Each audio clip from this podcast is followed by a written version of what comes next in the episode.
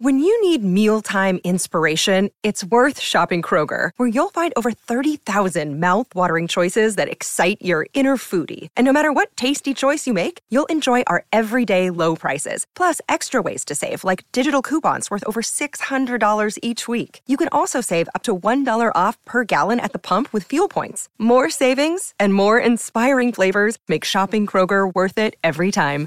Kroger, fresh for everyone. Fuel restrictions apply. Torniamo in diretta, 37 minuti dopo le ore 14, il nostro blocco insieme con chi? Con il sottoscritto Robin Fascelli, con Emanuele Sabatino al mio fianco, ma eh, Giulia Mizzoni, che meraviglia, ben trovata. Ciao ragazzi, buon pomeriggio. Tra, tra l'altro, a tutti i Pietri e i Paoli. Eh, tra l'altro in questa giornata con il tuo piccolo Pietro e il mio piccolo Paolo era inevitabile sentirci in diretta. Non... Esatto. Eh, ma tu fai core de mamma, buon onomastico, amore mio? Fai come... Allora, tu considera che io sugli onomastici sono un disastro, non so neanche quando si festeggia il mio, perché da quello che ho capito ci sono varie date, pare che sia il 22 maggio, ma me lo scordo regolarmente, però quello di Pietro insomma è talmente famoso, diciamo così, che è impossibile non, non festeggiarlo, ma festeggiarlo sì, tanti auguri, un pensierino, magari piccolino, ecco, questo, a questo si limita. Va bene. Io, io, non penso di aver mai festeggiato gli onomastici in vita no, mia. No, cui... manco io. Esatto. Senti Giulia, eh, senza ovviamente eh, esagerare o metterci tutti quanti in difficoltà, è una bella stangata quella presa da Mourinho, più che altro perché i soldi della, della multa, di cui a Mourinho ovviamente non frega niente, eh, sono superiori a quanto dovranno pagare in ammende i dirigenti della Juventus per qualcosa che agli occhi dei normali appare un po' più, un po più grave. Poi c'è un fatto contingente che per carità Giulia è minore, ma insomma, le prime due partite senza Mourinho, in particolare la prima senza Mourinho e quasi nessuno dello staff, stiamo facendo la conta di chi potrà essere in panchina quel giorno. Sì, infatti è una situazione mh, veramente paradossale quella che si verrà poi a creare, cioè che si è venuta a creare, che poi si vivrà eh, ad agosto sostanzialmente nella prima e nella seconda giornata, poi c'è anche tutto quello che riguarda l'Europa, quindi proprio si è proprio chiuso un cerchio e lo dico ovviamente con amarezza, nel senso che eh, quello che era successo con la stangata europea, questo anche qui abbastanza annunciato, non sono arrivate quelle famose scuse che erano mh, state richieste, quindi insomma ehm, boh, nessuno se l'aspettasse, credo, no? le, le, scuse di, di Giuseppe Mourinho onestamente abbia, che abbia tenuto il punto, che tenesse il punto era abbastanza mh, prevedibile, così come eh, poi è stato prevedibile questo. Però ecco, si comincia, cioè tu già sai oggi che comincerai la nuova stagione con un clima insomma non, non, dei migliori ecco, da quel punto di vista. L'hai chiusa in quel modo malissimo, con quella orribile eh, direzione arbitrale nella finale d'Europa League con tutte le conseguenze disciplinari eccetera eccetera che, che si è portato appresso e ricominci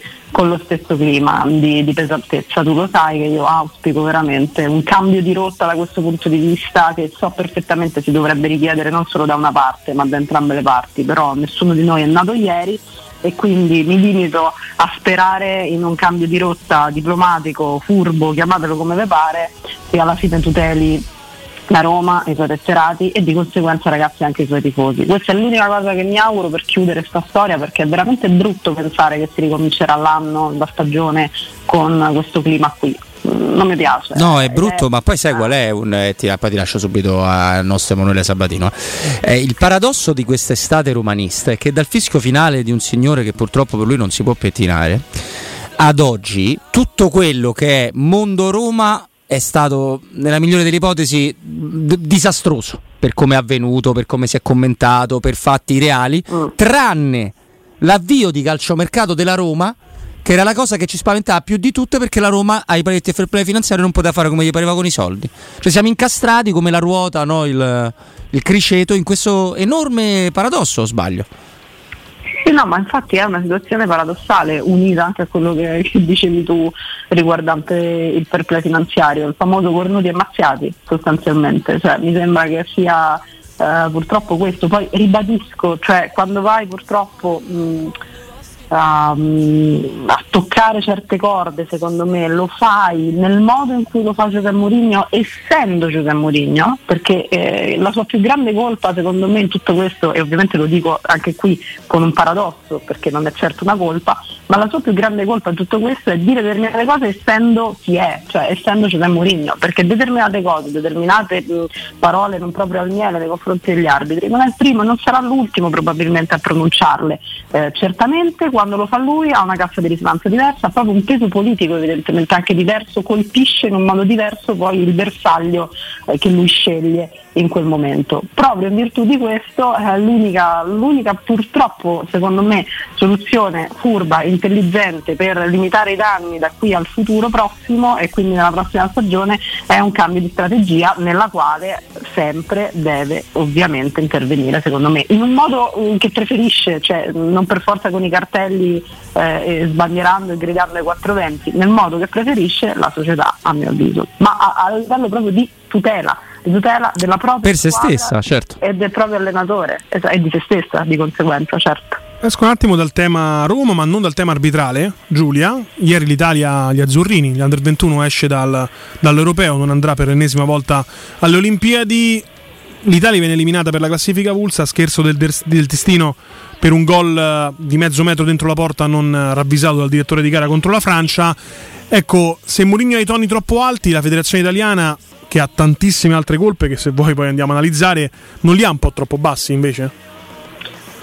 Eh, anche qui si tratta probabilmente di, di, una scelta, di una scelta diplomatica. Eh, il, il, problema è che, come dici tu, secondo me poi al di là, perché quello che è successo nell'altra partita di quel gol incredibile non dato rimane secondo me anche lì un errore macroscopico che non si può non commentare, sul quale è difficile non dire ah, non aprire la bocca, è ovvio. Eh, probabilmente non so se questa sia la fase proprio per il calcio italiano, di conseguenza per la federazione, di interrogarsi anche su altri aspetti. Eh, però sì, forse eh, io sai, sono sempre in difficoltà su questo perché mi rendo conto che poi di fronte a determinate situazioni, posto che uno la malafede non la voglia mai vedere, um, che fai? Cioè, nel senso, um, anche i vertici, no? I vertici che vanno a fare? A sbandierare 420 che l'arbitro è scarso, che ha sbagliato, uh, non lo so. Uh, certo è che insomma, l'Italia sia a livello di club eh, con la Roma, in particolare in Europa e eh, a livello di, di, nazionale con queste ultime belle prestazioni dal punto di vista arbitrale ne esce veramente con le ossa rotte, cioè ne esce poi con le ossa rotte secondo me eh, chi ha arbitrato, di conseguenza chi designa, eh, chi non mette la tecnologia in partite che forse la richiederebbero, anche se quell'errore per me, tecnologia o no, rimane eh. clamoroso eh, anche sì. senza, ecco, eh, però sono tutti segnali, capisci, di qualcosa che non va, forse anche di scelte fatte un po' con i piedi, su queste cose forse sì, i vertici della federazione si dovrebbero far. Ma anche a porte chiuse, eh, non per forza pubblicamente, sì, certo sì, farlo in modo pubblico dà forza di, di, di impatto, però a porte chiuse, signori avete fatto una porcata, quella palla è dentro di mezzo metro, avete scelto voi di non mettere la, tecno- la goal line eh, technology sì, all'europeo under 21, non si capisce. Ma mettete a un turno in cui ormai sono no, fuori. No, io sono l'Italia, ho quattro coppe del mondo, un bagà che io il turno lo devo passare, devo andare alle Olimpiadi, cioè questo devi fare. Ah, sì, sì, questo, questo assolutamente, oddio, poi nessuno ci dice, sai, appunto, il non farle 420 non esclude che poi invece nelle sacre stanze con le porte chiuse questo, questo venga fatto, onestamente io me lo aspetterei perché, perché secondo me in certe situazioni, eh, ecco, senza andare a ledere l'immagine pubblica che sappiamo quanto dia fastidio, mh, mm, anche comprensibilmente da un certo punto di vista la classe arbitrale, però andare a farsi sentire, a farsi più che altro rispettare, ma anche a mh, mm, cioè, porre all'attenzione mh, mm, cose che sono oggettivamente eh, palesi, cioè sono casi oggettivi sui quali riflettere e sui quali uno giustamente poi deve chiedere tutela. Quindi vedi che è un discorso che si fa extra Roma, eh, è vero, è nazionale italiana, quindi ci interesserà di più, ma insomma l'avremmo commentato penso con gli occhi di fuori se la stessa cosa fosse successa alla Francia, alla Spagna. Eh, è una cosa troppo grossa, no? Troppo grossa. Però Giulia, questo è vero.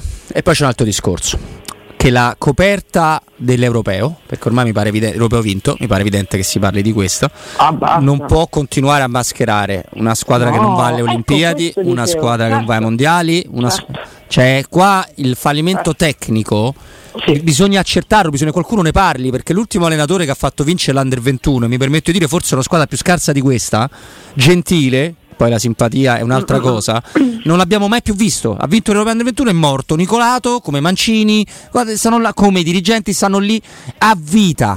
A vita, ma no, mm, cioè io vedo le altre federazioni che cambiare tutto e noi non cambia niente, ma non a frutto di una volta che dice, beh, bene o male le cose mi vanno bene, mondiali se mi dice male arrivo ai quarti, quando mi, nella normalità arrivo fra i prime tre, fra i prime due. E allora ok, ma adesso siamo in fallimento di l'altro, cioè qualcuno dovrebbe anche dar conto, oltre che chiedere spiegazioni per quello che infatti, dicevate voi. Eh, cioè infatti ti... è per questo che lo dico, per questo che dicevamo, forse anche certe alzate di testa, mh, meno pubbliche, non vengono fatte perché credo che questo proprio per la federazione, per la nazionale, maggiore eh, soprattutto perché eh, è quella che è clamorosa, eh, secondo me eh, cioè è il caso di riflettere, di interrogarsi, ma soprattutto di agire forse da, da, da questo punto di vista. Cioè proprio dal punto di vista tecnico ci sono, ci sono, dei problemi secondo me enormi che poi per carità secondo me erano anche facilmente prevedibili, anche la stessa squadra che ha vinto l'Europeo ragazzi ancora ne domandiamo come sia stato possibile forse da, da un lato perché eh, non era non era certamente la squadra favorita, però va bene, cioè, anche quando hai vinto il mondiale, certamente giocavi in Germania, non partivi favorito te, eppure l'hai vinto, però cacchio, quella era una squadra quella del 2006, pur non partendo favorita e quindi immaginati le altre. Mm, quella, quella, che vince l'Europeo per me è una squadra che vince l'Europeo veramente per la bravura del CT che è stato in grado di creare un gruppo che ci ha creduto, coeso fino alla fine, di superare i propri limiti oggettivi, che, perché limiti oggettivi ce n'erano. Da lì poi secondo me tutte le magagne tecniche dopo un po' eh, vengono fuori, cioè se tu... Mh, mm, cioè non, si capiva come se, se, fosse una pianta con poche radici, radici troppo corte, non, non, mi dava l'idea di un qualcosa che potesse aprire il famoso ciclo o che potesse anche continuare nel, nel tempo, per carità non è che puoi vincere l'Europeo al Mondiale tutte le volte, però addirittura non qualificarsi, eccetera, eccetera, tutto quello che stiamo vedendo ce ne basta. Cioè, c'è un lavoro che ormai doveva venire da talmente lontano che adesso sei già nella nel vortice di un qualcosa che non andava bene da parecchio secondo me, ora stai semplicemente pagando determinate cose. Probabilmente sì. Giulia, ti stiamo per, eh, per salutare anche che tra poco andiamo a chiudere la nostra trasmissione come promesso, però ci devi aiutare. No, se c'hai un'ultima, mm-hmm. vai, vai, vai. Ma io ho solo una curiosità, Giulia, te lo aspettavi un Napoli che praticamente sta, diciamo, smantellando tutto quanto? Vince lo scudetto, cambia, Kim... cambia allenatore, forse cambierà probabilmente, anzi cambierà direttore sportivo, perde Kim, Osimen sul mercato Insomma, sì, una cosa... Me lo aspettavo, onestamente sì, me lo aspettavo abbastanza. Mm. Sarò, forse sono troppo ma, ma, più per eh, dinamiche diciamo de laurentisiane sì. o perché quando fai quel campionato là ti conviene comunque darti una ripartenza? Eh, guarda, eh, mi aspettavo la scelta di Spalletti abbastanza perché vinci a Napoli, ma basta, ciao, saluta, vattene perché non sia mai, tanto ripetere un qualcosa del genere sarà impossibile, puoi solo fare peggio, quindi eh, secondo me è stato molto intelligente, molto lungimirante Spalletti. Eh, ecco, magari non mi aspettavo questa cosa di Giuntoli onestamente, questa no, ma sul fatto che questi grandi campioni, questi giocatori che insomma valorizzati tantissimo da un allenatore, presi a poco e rivendibili a tantissimo, potessero far venire lo schiribizzo a De Laurentiis e quindi ti ho risposto uh, sì, onestamente sì, già glielo chiesi boh, che era Milan-Napoli, lo chiesi a Giuntoli perché noi avremmo dovuto avere De Laurentiis in quell'occasione che poi ebbe la febbre o comunque non venne eh, l'avrei chiesto a De Laurentiis direttamente, l'ho chiesto a Giuntoli e anche dalla risposta che mi diede. Avevo capito che gli chiesi proprio questo, si continua con i big, e quindi con gli Osimen, i Kim, eh, eccetera, eccetera, lui era stato abbastanza vago, quindi sì, me l'aspettavo, ma perché... Mh, mm, non lo so se c'è una logica del ho vinto, quindi vabbè mi conviene adesso monetizzare. Per me una squadra che Mm, viene creata in questo modo, nel giro di un anno ti fa questo, vale la pena che continui. Certo, non con l'ambizione di rivincere necessariamente lo scudetto, però boh, cioè, sono giocatori che sono, non lo so, io l'avrei tenuto onestamente, però eh, ci sono anche altre logiche e me l'aspettavo, sì. Perfetto, chiarissima. E allora Giulia Mizzoni, l'appuntamento sarà per domani. Grazie di cuore Giulia. Ciao ragazzi, buon pomeriggio. Ciao Giulia.